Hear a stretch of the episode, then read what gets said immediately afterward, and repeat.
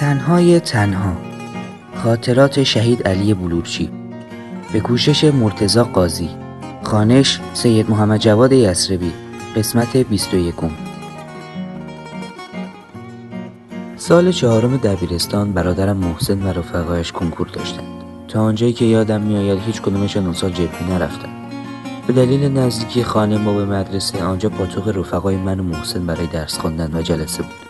یک عده از بچه ها مثل علی بلوچی و حسن کریمیان رفت آمد بیشتری داشتند حتی شبها هم تو همان زیرزمین میماندند. علی بلوچی از کرج میآمد. کریمیان هم که خانهشان پاسداران بود زمستان ها معمولا با موتور به مدرسه میآمد. یخبندان که می‌شد دیگر بر نمیگشت خانه. میآمد پیش محسن و خانه میماند. سالی که محسن کنکور داشت زیرزمین خانه ما شبانه روزی شده. بچه ها با هم برای کنکور میخواندند و بیشتر وقتها با هم بودند. آن سالی که همه بچه های هم دوره محسن دانشگاه قبول شدند غیر از علی بروچی و شاید یک نفر دیگر. به نظرم آن سال علی زمان کنکور جبهه بود. تهران امتحان نداد. رتبهش طوری شد که اصلا انتخاب رشته نکرد.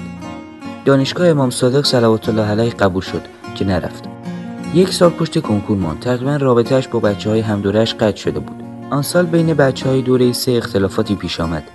بین بچه هایی که جبهه می‌رفتند و بچه هایی که نمی‌رفتند. حرف شده علی هم از آن بچه هایی بود که فکر که تو جبهه بود. از آن طرف چون همه بچه های هم دورهش دانشگاه قبول شده بودند خیلی رویش نمی‌شد که برود توی جمعشان.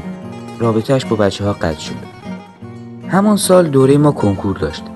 من و گروه هشت نفره ما توی خانه ما جمع می شدیم و درس می علی هم که دید ما خوب درس می‌خوانیم آمد توی گروه ما.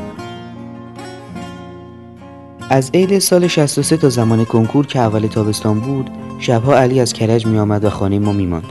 چون زیاد جبهه می‌رفت و میآمد درسش ضعیف شده بود. من بهش درس می‌دادم. آن یک سال خیلی به علی سخت گذشت. چند بار بهم گفت خیلی زشته که من به عنوان بچه رزمنده و بچه جبهه‌ای دانشگاه قبول نشدم. بهش دلداری می‌دادم ولی می‌گفت نه بحث من نیست. من آبروی جبهه رو بردم. یک جور عذاب وجدان گرفته بود. ولی آن سال خوب درس خواند و رتبه پنج سهمیه رزمندگان را آورد و دانشگاه شریف رشته برق قبول شد. من هم همان سال همان رشته قبول شدم.